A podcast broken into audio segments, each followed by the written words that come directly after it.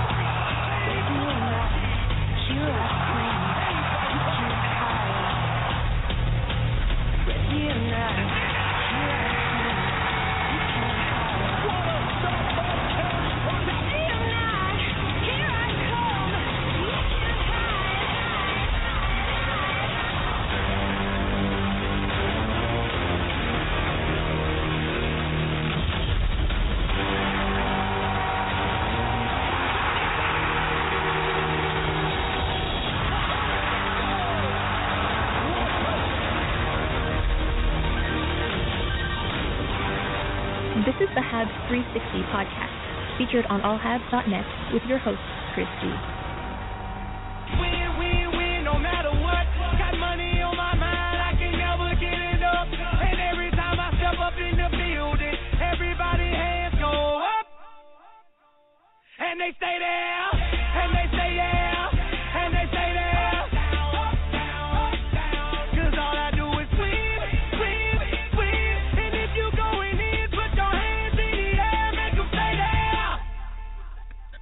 welcome everybody to the October 10th episode of the Habs 360 podcast, episode 149. And I'm your host, Chris G at Chris G1980. And boy, does it feel good to start off the first regular season episodes of the podcast with our special win song.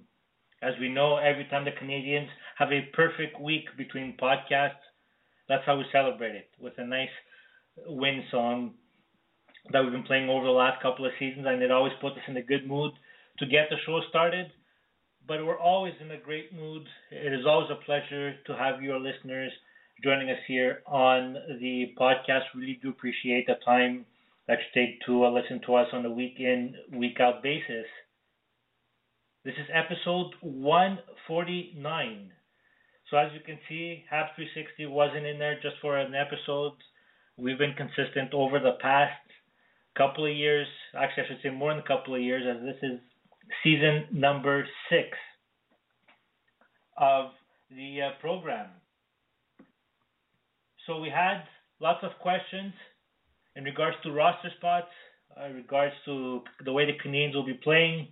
Well, we got some answers on a lot of those items, and now we have more questions. So, so we'll see, and we'll discuss about this coming up in the uh, next 60 minutes or so. Canadiens played one game. It was on Wednesday night against the Toronto Maple Leafs. 3-1 winners at uh, the ACC. So that gives the Canadiens a record of 1 and 0. So that's pretty simple.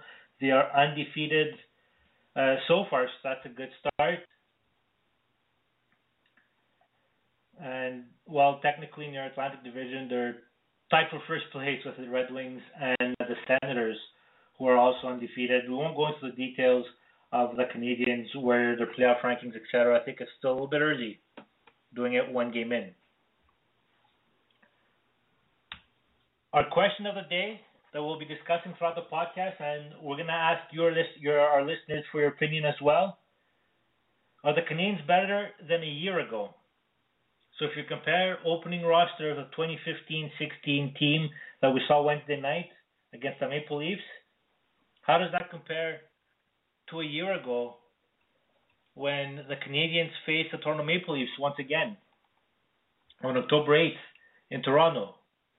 You can let us know via Twitter at Habs360, and you can give us a toll-free call. The, the phone lines will be open for the entire episode. You can reach us toll free at 1 455 4945. Last week, we told you about a contest with uh, Framework Sports. Well, pretty successful. We had a winner in the first game. Amy McCullough from Woodstock, Ontario, predicted the loss because on uh, there'll be more contests on the Habs 360, including one with uh, Art to Canvas. And Habs happy. You just need to listen. We'll talk about it during one of our breaks later on today's episode. Joining me now, my co-host for the day, with me is Rick Stevens. Hey, Chris.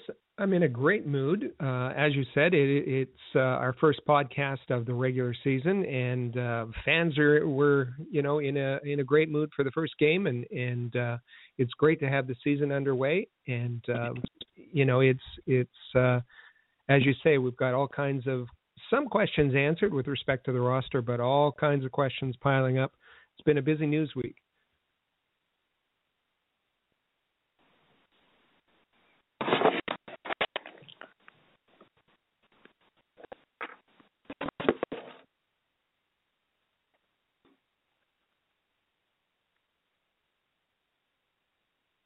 Seems that we've uh, we're having a bit of technical issues.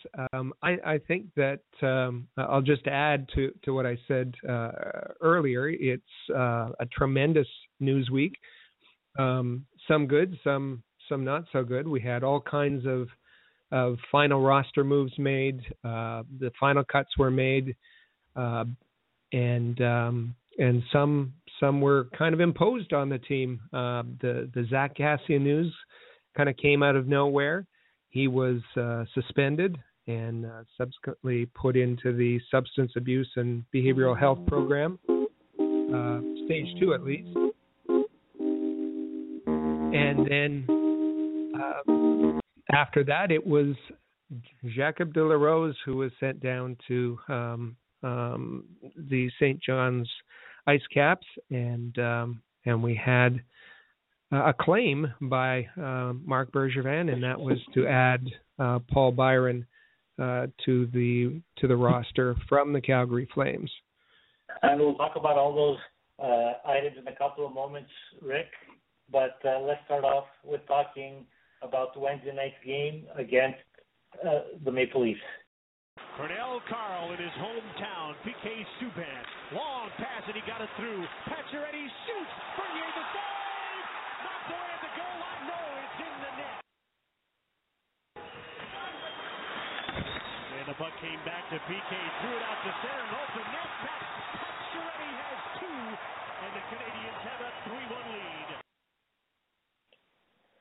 And well, Max Pacioretty with a pair of goals on uh, Wednesday night against the Toronto Maple Leafs, helped the Canadiens get a 3-1 lead. It was his first uh, two goals of the season in his 400th career game in the NHL, and in fact, by by scoring, he became the fourth player in Montreal Canadiens history to score in his uh, first game as the captain, and in fact, he became the first player in Montreal Canadiens history to score two goals in his first game as a captain.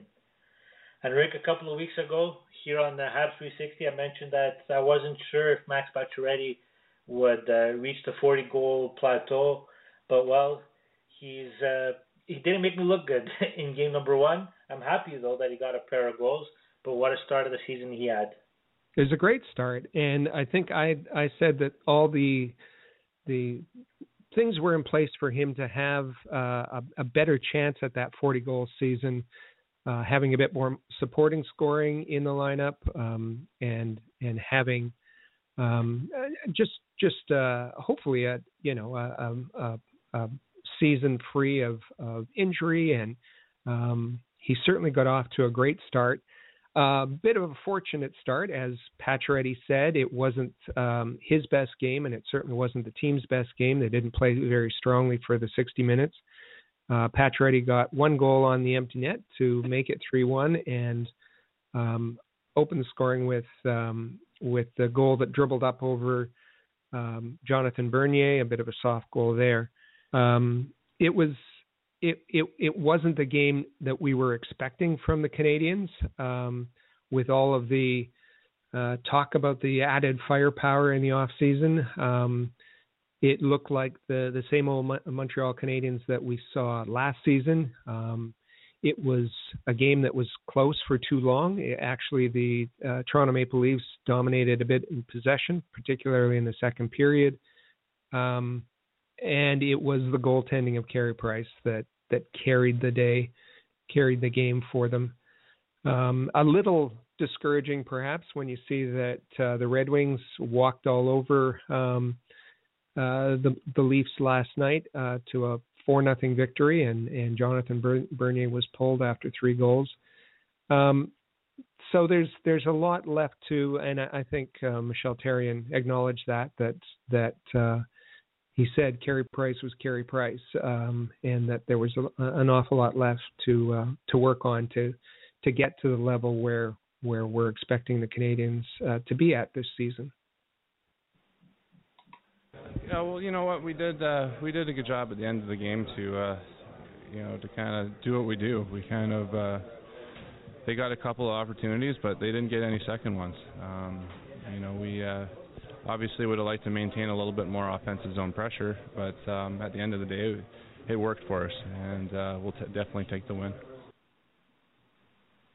We we don't want to allow 40 shots every night, and I think we started the game, you know, with some zip, and then they sort of pushed back, and we just never really got our system going consistently throughout the game. So, I mean, we'll take the win, but we're gonna have to play a whole lot better than that.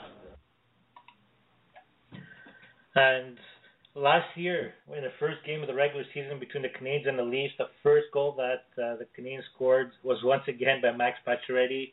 And if I'm not mistaken, it was the first shot of the game once again on Bernier. And once again, it was a, it was a bad goal last season as well. So it's deja vu all over again. Uh, we heard there from Carey Price, who made 36 saves and was the first star of the game, and well, he looked to be in the mid-season form. And uh, we also heard from PK Subban, who got three assists in that game. So if we summarize that game, Canadiens were outshot. Max Pacioretty scored a couple of goals, two out of three goals. They were outplayed for a good portion of the game. Rick, this recipe sounds familiar. Yeah, it sounds very familiar, and I guess what what's a bit discouraging is when you look at the acquisitions that uh, Bergevin made since let's go back to the the trade deadline. He brought in Devante Smith Pelly, Jeff Petry, Torrey Mitchell, Brian Flynn, Zack Kassian, Alex Semin, uh, Tomas Fleischmann. The only one that played a significant part in the game uh, was Jeff Petry. Uh, Petry had a pretty strong game.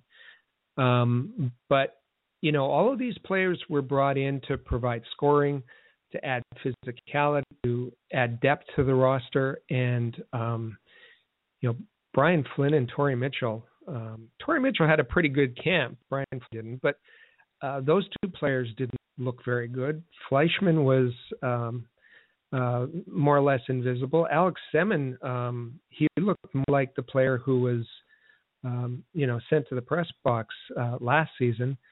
Um, it was it for for Marc Bergevin personally, uh, and all he's tried to do to the team uh, for the team, I thought this must have been pretty disappointing for him because, as said exactly, it was the same formula for success. It was Carey Price.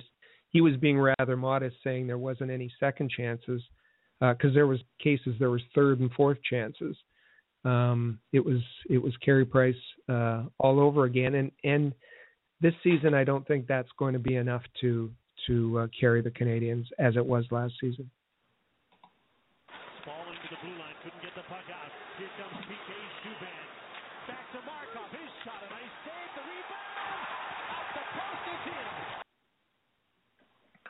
And well, that was uh, Alex Galchenyuk who scored the third goal of uh, the Montreal Canadiens. Well, in sequence, was the second goal, but he was the third goal scorer. And well, I think he looked good to start off the game. So that's another decision that was made by the Canadiens during uh, the off season. I think he looked comfortable playing in the center position. And well, he, the last game that he played in the preseason, he wasn't too good in the faceoffs. He had gone two for nine, not, if I remember correctly. He went 70% in a game against the uh, Toronto Maple Leafs, so that was definitely a good start uh, for him. Another thing, Rick, that uh, that at least got my attention was uh, David Desharnais, and when it comes to uh, to his time that he was used, so in even strength, he was the forward with that was used the most.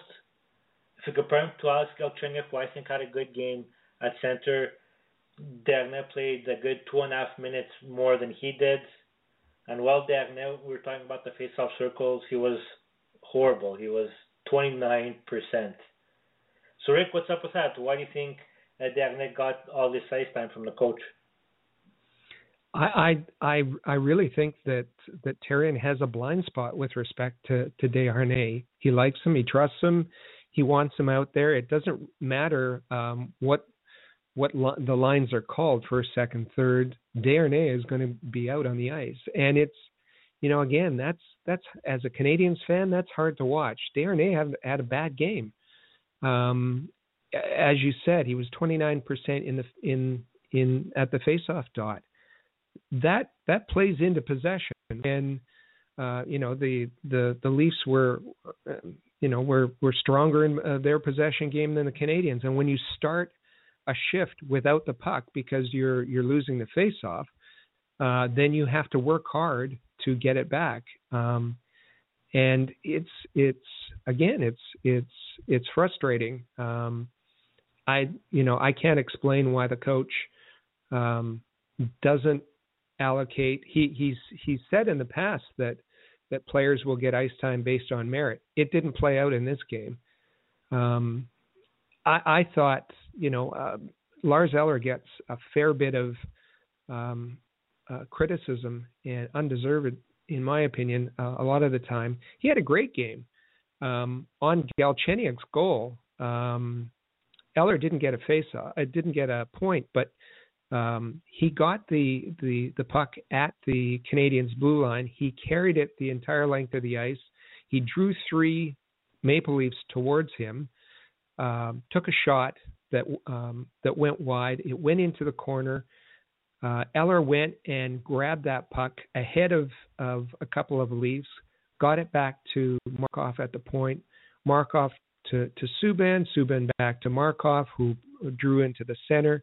At the same time, Eller went to the front of the net, drew more Leafs.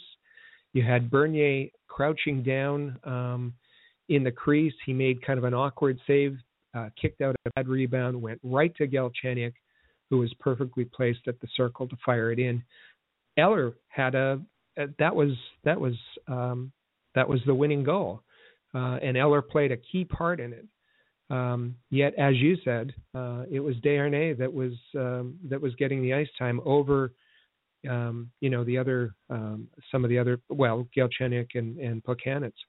Um, it's bizarre, and um, you know, Desharnais has had his his struggles on the road, certainly the last couple of seasons, and yet the coach keeps back and wants to tonight. Well, we'll try to get better every day. You know, that's the. Um, find a way to win. That's the most important thing. But we all know as a group that uh, execution's got to be better. Uh, pushing the pace got to be better. There's a lot of things, you know, and I'm sure the same thing with both teams. So um, every day, you know, it's a challenge, and every game, it's always a big challenge. Well, that was the coach Michel Therrien yesterday, before the team headed to Boston to face the Bruins uh, tonight.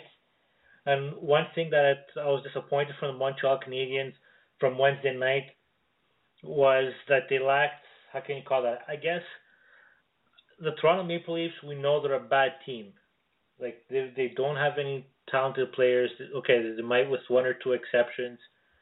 And regardless, of the coach, whether it be Mike Babcock or whether it would be I was coaching the, the the Maple Leafs. I think the results will be relatively the same. There's so much you can do with uh, with lack of talent, and well, the Canadiens where they lack, I think, is like you said, Rick earlier, what the Detroit Red Wings were able to do. The Red Wings last night, they faced a bad team and they went there and they made the Leafs pay the price. Four goals, four nothing. There was the Leafs were never in that game. We're in a game against the Montreal Canadiens. The Toronto Maple Leafs were were always in it. They they they weren't far off from it, and well, the Bruins, which is the Canadiens' next opponent tonight, they're at least on paper they don't seem to be a playoff team.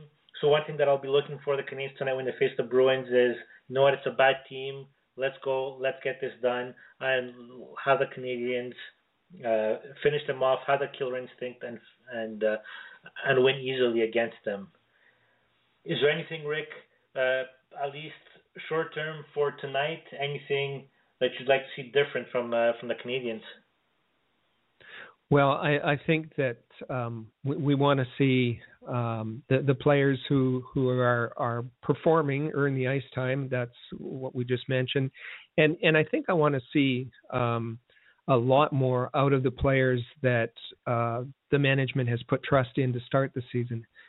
Alex Semin's got to got to show up, um, and uh, you know it's it's it's a rivalry game. The Bruins are are not very good on paper, but um, but the rivalries are always there, so they'll come out strong, particularly in their own building. It'll be a bit physical, um, you know. So uh, Semin Fleischmann have to contribute, um, and and and we want to see the the Canadiens, um, you know, get away from from this uh, dump and chase uh, game and and hold on to the puck a bit more and and uh, use their skill, carry it in. Um, Brendan Gallagher talked about that um, after practice. Um, we, we, don't want to see game after game after game it uh, coming down to Carey Price uh, to earn the victories. Um, we want to see lots of contributions uh, th- throughout the lineup for a more balanced balanced team. All right, so we're going to take our first break here on the Habs 360. Uh, still to come, we want to have your opinion whether or not the Canadiens are a better team than they were a year ago. So let's compare opening night rosters of both seasons, and you tell us who's better. But immediately coming up on the other side of the break, we'll talk about those a couple of roster moves that happened due to some on ice and off ice issues. So we'll tackle that and more. This is the Habs 360 podcast featured on allhabs.net. For the most trusted source of news, analysis, and features about the Montreal Canadiens, their affiliates, and their prospects, log into allhabs.net, your year-round resource for anything Habs related. That's allhabs.net. If you missed a recent episode of the Habs 360 podcast, visit the podcast page on allhabs.net or search Habs 360 on iTunes for our archives. Want to make sure you never miss another episode? Subscribe to Habs 360 on iTunes and all new episodes will automatically download for you. Habs 360 is proud to be a partner of Rocket Sports Media, digital media publishers of sports and entertainment websites. Their mission is to build a worldwide network of sports fans who are informed, engaged, entertained, and connected. Learn more about RSM, its team, and its portfolio of brands at rocketsportsmedia.com. Hi, I'm Chris G. The Habs 360 podcast and Anthony from R2Canvas.com are pleased to announce the return of the Habs contest this season. The contest will run during every Habs home game in the regular season and will give you the opportunity to win a great prize courtesy of R2Canvas.com. Listen to the Habs 360 podcast and follow Habs 360 and Habs Happy on Twitter for more details. And for high quality canvas art at a reasonable price, visit r2canvas.com. Good luck. Want the latest Habs news with game previews, reviews, and highlights? How about full coverage of development camps and special events? Looking to follow the St. John's Ice Caps or the Brampton Beast more closely this season? Perhaps you'd like to learn more about team prospects Would you like a place to socialize with hockey fans all over the world? We've got what you're looking for at allhabs.net, the place where you'll find everything you need to be the most informed and connected Habs fan around. allhabs.net.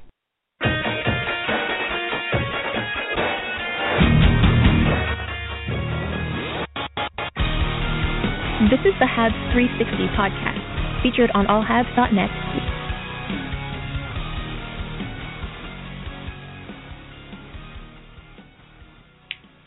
I'm a firm believer in characters, and that's that's a really a lack of character and judgment on his part. It happened early in the morning. I don't know all the details. As we speak, they're still coming in. You know, before you start putting thing up front, you have to have, make sure you have all the information. I do not have all the information, but it's disappointing to say the least. So welcome back to uh, Habs 360. I'm Chris G along with uh, Rick Stevens. You can give us a call at one eight seven seven four five five forty nine forty five, or you can reach us via Twitter at Habs 360. So we heard there from uh, Marc Bergevin on uh, Monday morning, and this was following an incident that happened early Sunday morning at 6:30 a.m., where Zack Kassian got into an accident. He was not the driver and he was in his what we believe to be his truck, but the truck was driven by a 20 year old woman. There was also another woman in the truck with him. As a result of the uh, the incident, he he has a left left foot and a nose fracture. At the time of the press conference, it wasn't announced, but we did find out later in the day that Kassian was uh, now in phase two or stage two, I should say, of the NHL substance abuse uh, program, and he's suspended without pay until he is cleared uh, from the doctors to uh, to join. So at this time, like I think we all agree that what Zack Kassian did was dumb. It uh, like uh, Marc Bergevin said, no character, no leadership. When you're in a role of being a professional athlete, especially in a city like Montreal, it's uh, it's not a good decision that he made. So he needs to take responsibility. I'm not sure if he if it was sort of he was forced into stage two or he made a decision to be in stage two. The fact is that he's there. He's taking responsibility. He needs some help, and he's uh, and he's getting it. And Rick, from uh, Marc Bergevin's reactions, not only from the clips that we played, but if you listen to the whole press conference, I'm starting to think that Zack Kassian, will, we won't see him again in the Montreal Canadiens uniform. You may be right. Um, I think that that many of us, as we listened to that news conference, were taken aback that Marc Bergevin was, um, you know, there was a lot of commentary on Twitter about Bergevin throwing a player under the bus, and uh, he reacted pretty strongly, and and we were surprised at that. But I think when you when you consider the history, when you consider um, the kinds of discussions that Bergevin has already had with Kassian, um, you know that that that we were not privy to, and certainly um, we didn't know that that Kassian had already been in stage one um, of the substance abuse and behavioral health program. Um, in fact, as Pierre LeBrun um, reported, he had been in stage one several times. Uh, now, with stage one, there's no salary implication, so it's, reported. Um, but he had that history coming to the Canadiens. Marc Bergevin knew that. Um, the hockey community at large didn't necessarily know about his about being entered in the program, but it was widely known that that he had a, a pretty serious problem, uh, a substance abuse problem, a partying problem, um, a work ethic problem, um, and Bergevin was very, you know, he used the words very clear in his discussions with Kassian um, that that he needed um, to focus on hockey. Um, Kassian didn't um, you know, lots of fans were making uh, mention that that he wasn't at the wheel, and but I don't think that matters. Um, uh, at all. Being being out, uh, the, you know, he had to be um, um, affected by by a substance, and um, that um, he made an irresponsible decision, and uh, especially when he was given, you know, a chance the way he was. Um, Bergevin was was very very disappointed, and I think you're right. Um, I I don't expect to see him again as a uh, as a Montreal Canadian. Uh, and one thing's for sure is that night the Montreal Canadiens were playing the Ottawa Senators in the final preseason game in Ottawa. So they made the trip back that night. So they must have gotten in town what midnight, 1 a.m., etc. So odds are that he pulled an all-nighter to get into that situation. Sunday was an off day, and I doubt it that he did go to sleep and wake up early to and met up with uh, with these uh, two uh, two women. But anyways, we're we're not here to um, to uh, to judge him. We're not gonna knock him when he's down, like they say.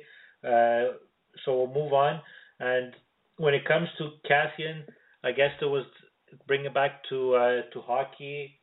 We had questions of last week what will happen with somebody like Jacob De La Rose. So when Zack Kassian was announced that uh, he's suspended without pay, so that's great. So that opens up a roster spot for Jacob De La Rose. But then on the Tuesday, the day that uh, the rosters had to be submitted to the league, well, we found out the Canadians acquired Paul Byron from the Calgary Flames. And well, Rick, uh, I'm just guessing your reaction. You you must have been excited, right, when you heard that? The thrilled, just thrilled, absolutely thrilled. Um, it's it's it's odd because, um, as you say, you know, we we don't want to we, we don't want to trample on Kassian, And in fact, when you look at, uh, we had an uh, the All Habs, Habs poll this week was whether he should be reinstated when he uh, completes the program, and um, you know, is has has he does he deserve another chance? Um, has he lost the trust of of his teammates? It's 50-50 as far as fans go. They still have some some um, hope that he'll come back. Uh, but will there be a roster spot if he does even come back? And you know, Paul Byron is the the guy who's filled that spot now. We were expecting that uh, Jacob De La Rose would would slide in there, given his 30 plus games last season in the line in the regular season lineup and and in all the playoff games. It's a it's for me, uh, you know, we'll see when Byron gets into the lineup, but for me, it's a bizarre decision. Um, Byron is uh, five foot seven, 150 pounds, although that's being disputed now. Um, and Jacob De La Rose is six foot three, 215. For a, a, a team who who is undersized to begin with, it seems a little odd. And so we look at how De La Rose has been criticized in the past, and that's for his offense, a lack of offense it's acknowledged that he's you know he he played on the penalty kill last season, uh, very responsible in his own end, uh, very good two way player, but his offense is criticized. And we look at okay, well, what's Paul Byron bringing in? Um, and he doesn't have much offense to his game. In fact, uh, the writers who watched him all last season, one of the quotes was, "Watching him in the offensive zone is not pretty." uh, and that he he manages with his speed and and his his uh, work ethic to to get a number of breakaways. But uh, the the running joke among the Calgary writers was that um, you know he he wasn't able to finish any of them. Um, so Rick, Byron's. Uh, yeah. Could his could his move be more of uh, sending De La Rose down to uh, to the ice caps than than Paul Byron himself? because if De La Rose would have stayed with the Canadiens, he either would have been the fourth line left winger or the uh, the 13th forward. Brian Flynn held that spot in uh, against the Maple Leafs. He played it was 9:45 if I remember uh, correctly. And if you look at De La Rose last season with the Canadiens, he averaged about a bit under 14 minutes. So maybe this move was about sending De La Rose down, making sure he plays, then having him around and playing him in the fourth line or as a 13th forward? Well, that's so. So that's that was the argument. But then um, you look at the De La Rose as a center. Uh, he played left wing on the third line, as you said, and and and pretty effectively last season. Um, but you look at what that does to the to the St. John's lineup. Um, you know, they they have their first game tonight against Hartford. Uh, the projected lines have um, Charles Hudon centering the first line um, with uh, Sven Andrighetto on the on the right side, Jacob De La Rose on the left side. Um, in and and then that that that pushes Mike McCarron to and Daniel Carr to the second line. You have a line of of Thomas McCarron and Carr, and who's the the the, the most offensive threat, uh, the big uh, uh, as far as prospects, that's Nikita Scherbak, and he's been pushed to the third line um, with Bud Holloway and and Gabriel Dumont. Um, so there's there's there's a lot of talent there that needs to be developed, and not not a lot of roster spots. Um, is Jacob De La Rose going to get more playing time down there? Absolutely. Will he get power play time? We don't know because when he was there last time last year, um, he wasn't getting those power play shifts. Um, so if this is to get him, you know, his offensive game jump started and it it lasts for you know 10, 15 games and then he's brought back, then I think we're all okay with it. Um, but on paper, um, Paul Byron is not um, a better player than Jacob De La Rose. Yeah, and I don't think you'll get any arguments uh, over over that, and whether De La Rose gets, I guess, some power play time, at least short term in Montreal. I don't think there there is any intention of him playing on the penalty kill. So even if he gets some even strength minutes, I think long term, uh, it is good for his development. And let me just throw this out there because I, I want to be transparent and honest. Before Tuesday at noon, I had never heard of Paul Byron. I had no idea who he who he was. So I just wanted to make sure everybody knows that uh, no idea who uh, Paul Byron uh, is. No, you never want to give up five. Um, you know, we played good tonight. We pushed the pace. Um, I didn't play very good. It's unfortunate. Didn't get the bounces, some weird stuff out there, but got to be accountable. I wasn't very good tonight. So those as are probably going to be the final words that we're going to hear of Dustin Tokarski, maybe ever, as a Montreal Canadiens. That was following last Saturday's preseason game against the Ottawa Senators, where he allowed five goals on what like 15 shots, and he looked really really bad in uh, that game. And then, well, we knew the answer Monday at noon when Dustin Tokarski was placed through waivers with the intention of sending him down to the Ice Caps, and well, he eventually did not get uh, claimed and is now with uh, with with uh, St. John's. And well, Mike Condon has won the backup spot, and he'll be playing tomorrow night against the uh, Ottawa Senators uh, in Ottawa at the Canadian Tire Center. And Rick, you gotta give credit to uh, to Marc Bergevin. Since he's been here, he said he's he's been saying that the youngsters, if they play well, we're gonna find a roster spot for them.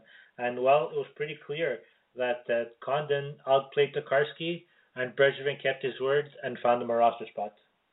Yeah, absolutely. Um, there were there was no question, particularly uh, with that last preseason game, that uh, Tokarski was struggling. Uh, Condon played much better. I think the only argument was the the limited number of starts that a backup to Carey Price gets, uh, probably 15 uh, during the season. Uh, is that good for for uh, Condon's development? Uh, that's le- you know we'll we'll see how he reacts to to to starting so few games. Um, but I don't think there was any um, there was any other way for it to turn out. Um, Karski um, had to be sent down. Uh, there there was no threat that he would have been uh, picked up by by by anyone else. The hope is that he can he can get his game back. He can be a bit of a mentor down in St. John's. He gets the start tonight um, for St. John's in their uh, season opener in Hartford. Uh, but right now, the the Ice Caps are carrying three goalies. Um, with Tokarski is, is Zach Fucale and Eddie Pasquale. Uh, one of those uh, goalies is going to be going to uh, the Brampton Beast, um, but we'll we'll see how that all plays out. Um, but uh, I, I think you know a winner in this is is um, is Zach Fucale um, because if Mike Condon had had gone back to the Ice Caps, um, he would have been the the, the number one. Now there's a, a, a chance that uh, um, the starts can be split and Tokarski can be a bit of a mentor to uh, Fucale and he can get a few more starts. So I think overall for the organization, it's it's uh, it's a positive move. It's a bit sad to see. Uh, and uh, but he just completely lost his confidence and and uh, lost that backup position to uh, Mike Condon. And uh, one more roster move before we go on to our uh, to our last break. Tomas Fleischmann uh, signed with the Canadians a one-year, seven hundred fifty thousand dollar uh, contract, so no big surprise on that. And Rick, there's a new feature on allhabs.net where readers can go ahead and make their predictions. Why don't you tell us more about that? Sure. Um, you know, we always try to be very interactive, uh, as as as you do with the podcast, uh, the most interactive podcast in the world, right? Um, we try to interact with with our readers either through our hockey parties, um, you know, our social media interaction. Uh, we have a very active fantasy sports league, but we've added a new feature, and that is um, in All Habs Pick'em um, uh, game. Uh, you just have to go to the website allhabs.net, look for the Pick'em um, I, uh, item on the nav bar, on the navigation bar. Click in there. It's free. It's fun. You can play against uh, your friends. You can play against um, all, the All Habs writers. All you have to do is put your picks in for each team, uh, make your predictions. Who's going to to win the game? And check the in the leaderboard to to see where you rank. Um, it's it's a great feature, and and uh, we're certainly having fun with it since the season opened. All right, so uh, still to come here on the Habs 360. Canadians made a decision on uh, defense as well because that was one of the questions that we had, and we'll be tackling our question of the day, which is: Are the Canadians better this year than they were last year at the opening face-offs, you can reach us via Twitter at Habs360 and well give us a call at 1-877-455-4945. This is the Habs 360 podcast featured on allhabs.net. Don't live close to Montreal? Ever feel like you're the only Habs fan in town? Chances are good that there are plenty of fellow fans just around the corner and HabsTweetUp.com will help you find them. If you're interested in hosting a hockey party in your city, visit HabsTweetUp.com for more details. You'll be connected to other Habs fans near you in no time. If you're a business owner looking for the perfect platform to reach a targeted audience of customers, Rocket Sports Media is the solution. Our global hockey community provides unmatched social media reach to an attentive demographic of sports and entertainment fans. We can provide visibility to your company, helping you to engage and leverage this prime group of potential clientele. In addition, we also offer sponsorship opportunities for fan events and featured areas of website content, giving you name and logo recognition. Visit rocketsportsmedia.com to contact us for further details and information regarding this unique marketing opportunity. Habs 360 is proud to be a partner of Rocket Sports Media, digital media publishers of sports and entertainment websites. In addition to building a worldwide network of sports fans, the team at RSM is also dedicated to mobilizing the sports community in ways that make a difference in the lives of others. Giving back to the community bridges the gap between team affiliations. It's something any fan can support. RSM proudly provided support for organizations and projects like Hockey Fights Cancer, Five Hole for Food, the Montreal Canadiens Children's Foundations, Autism Speaks, Leukemia and Lymphoma Society of Canada, and the People of Canada Portrait Project, just to name a few.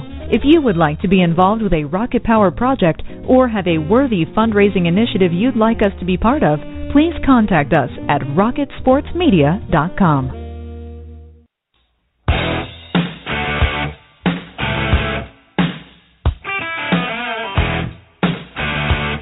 This is the Habs 360 podcast, featured on allhabs.net.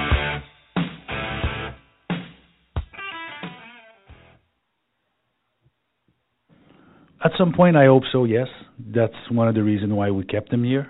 So uh, again, depth on defense, it's it's something that it's important. Uh, he's still a young. I always say defensemen take a little longer. He's a big body. Uh, I thought early in camp he was good. He had a tough game in Ottawa, uh, but uh, overall, I think his camp was good. So welcome back. I'm Chris G along with uh, Rick Stevens, and that was Marc Bergevin on Monday talking about Jarred Tinordi. Well, he wasn't submitted through waivers. He's been kept with the Montreal Canadiens, and it was Mark Barberio who got sent down to the Ice Caps. So Canadians right now have eight defensemen on uh, the roster, and while the Canadians announced this morning that there will be no change in uh, the Canadiens' defensive core, so that means that uh, Jarred Tinordi and Craig Pateryn will not be in the lineup. And now, Rick, I'm starting to think, well, I'm feeling that there's too many defensemen around the Montreal Canadiens. I think uh, I've been clear in uh, earlier episodes this season that I think Tom Gilbert, uh, at, at a minimum, should be out of the lineup, and you put in uh, Jared, uh, sorry, um, uh, Craig Patterson. But now, what are we expecting with these guys? When do you think these guys will will ever play? It's it puts them in a very tough position. Um, I I think there's there was no surprise that um, that uh, Jarred Tinordi uh, is is staying with the, the club. As we heard from Louis Jean last week, um, multiple teams would have have claimed him on on if he had gone through waivers. Um, Mark Barberio is, you, you know, he's he's Tom Gilbert without the reach. Um, there was he he became a bit of a darling of of the media who were lobbying for him to stay, but he's really he just he's a pretty average defenseman. And as you say, Tom Gilbert, if if anyone is to be lost uh, off the roster um, or has the potential to be traded, um, Gilbert Gilbert was supposed to be um, what what Jeff Petry uh, has become, and he never uh, amounted to to it. So, uh, if there's anyone um, that's to go, I think it's Tom Gilbert.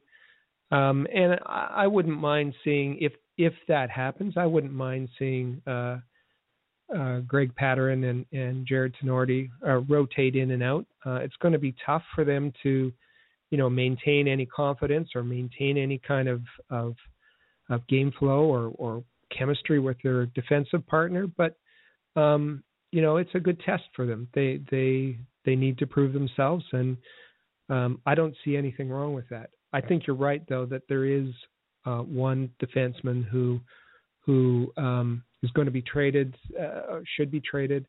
I think that that um, as Bergevin has said before, can never have too many defensemen, or um, you know, it, it, would seem fourth line players. Um, I think I think you, as you said, you can have too many defensemen, and and uh, either by injury or by trade, um, something's got to change um, over the first 20 games of the season.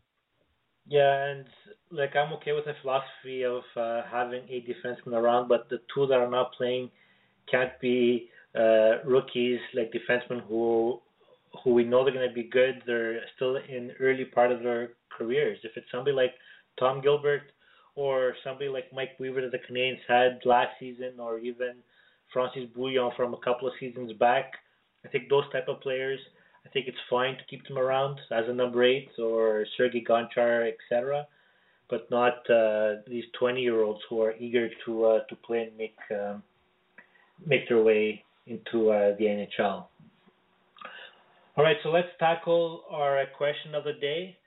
So because we're, gonna this is gonna lead into making our predictions for the Canadians. We saw them one game in, so now we're we're pretty comfortable to making a a better analysis of what we think the Canadians will do in the upcoming season.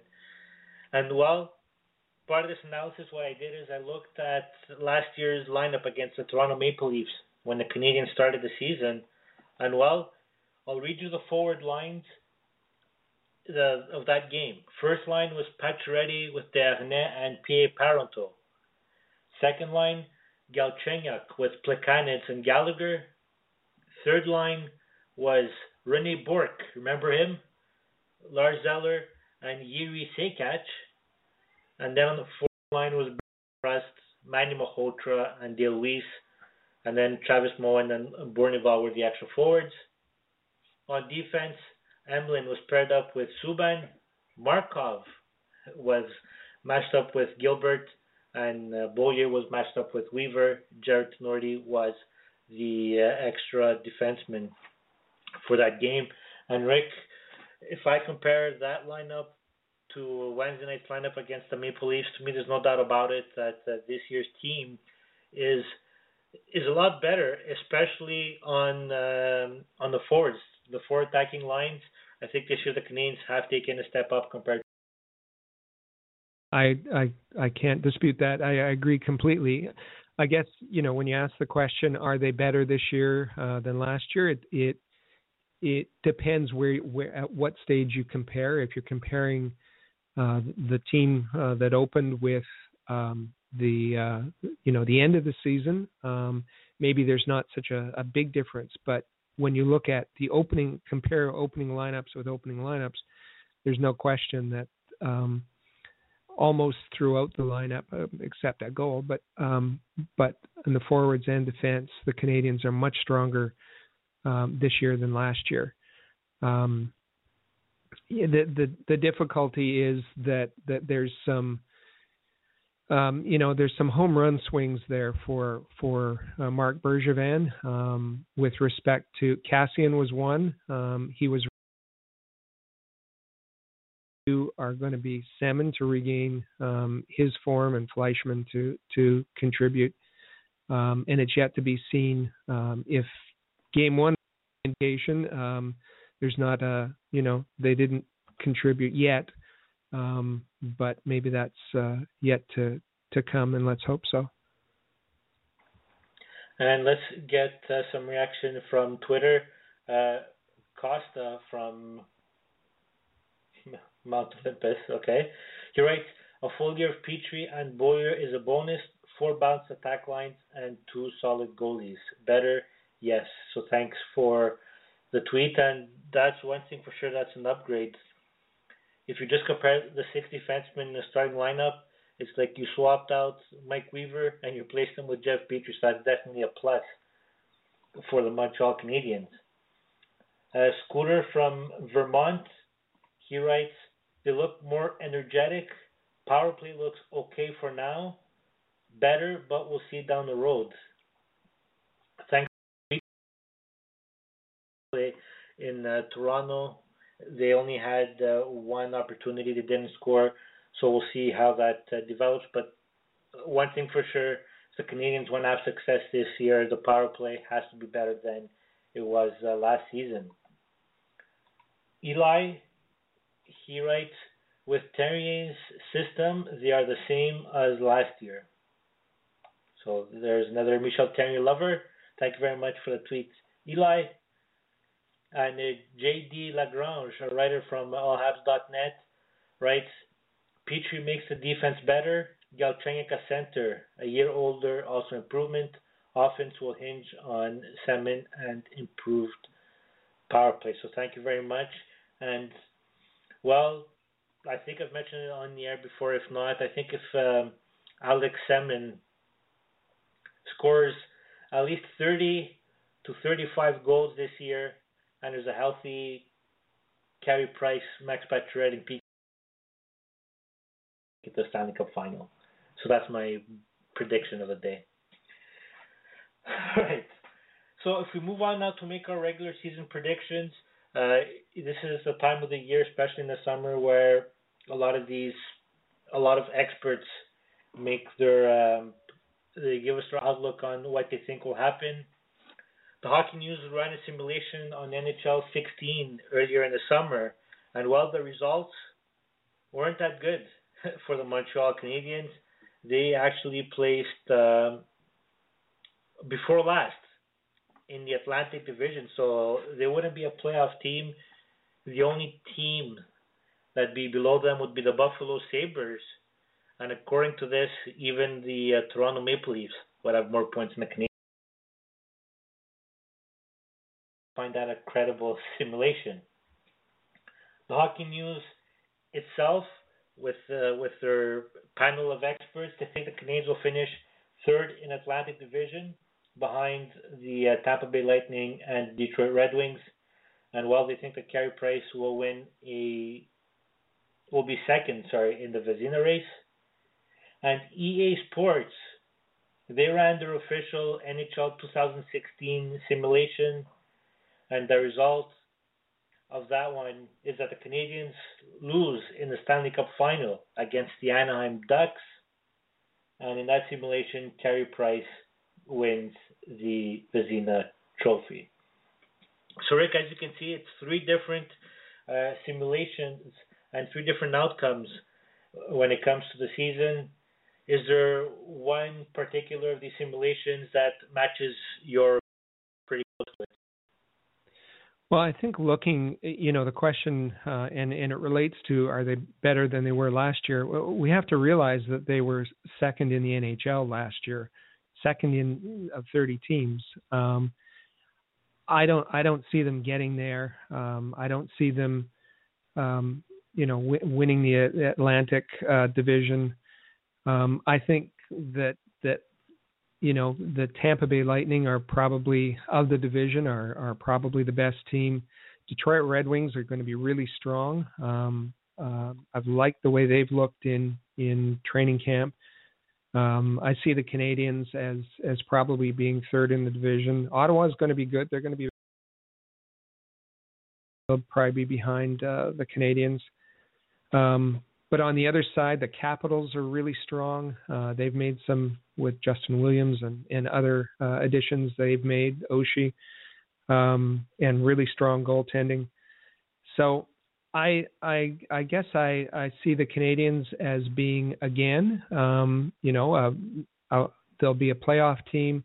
Uh, they'll go a couple of rounds in the playoffs, uh, but not have enough unless there's some some moves made at the trade de- deadline uh, not have enough to um, to get to the final and and um, and win the Stanley Cup this year. Uh, on my end, I I agree that I don't think the Canadians will be able to finish second in the NHL again. Uh, the difference that I have with uh, with you, Rick, when it comes to the Atlantic Division, I think they'll finish behind the Tampa Bay Lightning. So I think they'll finish second, and Detroit will finish uh, third in uh, in uh, in that race. But I think it'll be tight uh, amongst all these three teams for the entire season. I'm pretty sure it's going to be a uh, a tight race. I know a couple of simulations spoke about Carey Price and the Vezina. He, I think, he, like I've mentioned, he has the talent to do it. Will he do it for a second year in a row? I think it's it's realistic. Can I guarantee it? Obviously, I um, I can't do that. But this now brings us to a good transition to our true or false segment where we ask, we make three statements. Well, I make three statements, and then we say if we if we think it's true or false. And I'll go first on this first question. So the first statement is Habs will finish top five overall in uh, in the league. So we know they finished second last year, so we brought it down to a top five, and I think that statement is is false, and we already spoke about, I think, the reasons why I believe that that will happen. What about you, Rick? Yeah, I agree completely. That's false, and and as you said, for the reasons we've just discussed.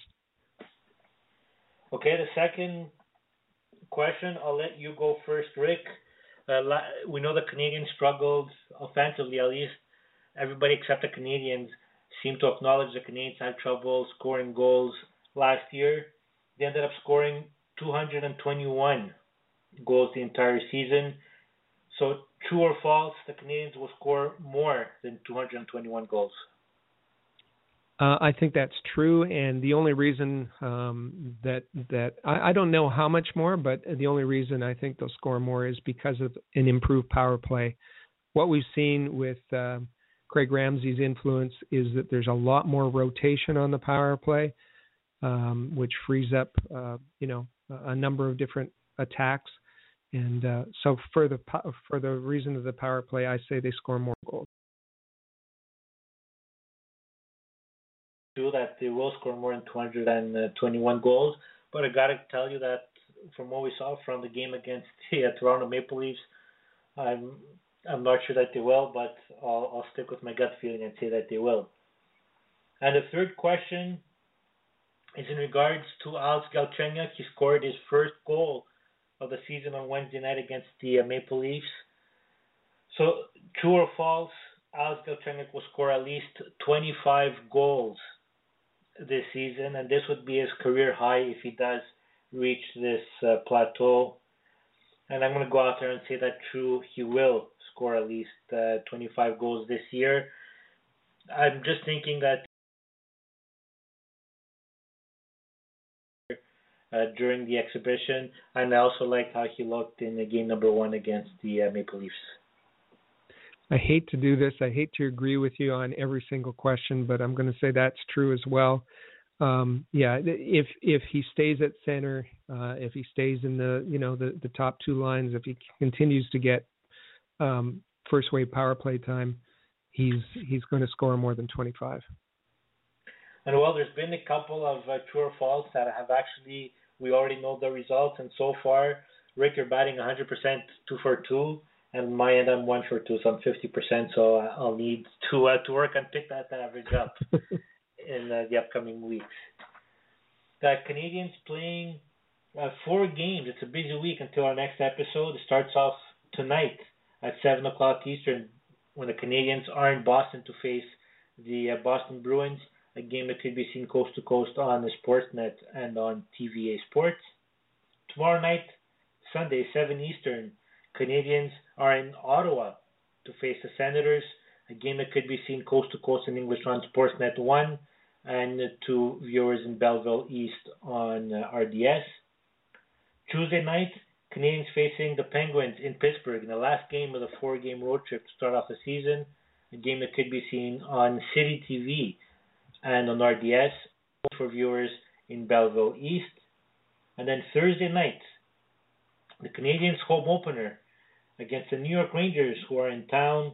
That's a 7:30 p.m. start. A game that could be seen coast to coast on Sportsnet 360, and it could be seen on RDS for viewers in Belleville East. Rick, thank you very much. Uh, it's great to be here again. Look forward to interacting with the uh, listeners on uh, on Twitter at allhabs at allhabs or uh, through the website allhabs.net. Uh, have a great week. So next week we'll be looking back at these four games and we'll be previewing the game, another original six matchup against the uh, Detroit Red Wings. I'm Chris G at Chris G 1980. We'll talk to you again next Saturday at 2 p.m. Eastern for another edition of For the latest news on the Montreal Canadiens, follow us on Twitter at Habs360 and visit allhabs.net.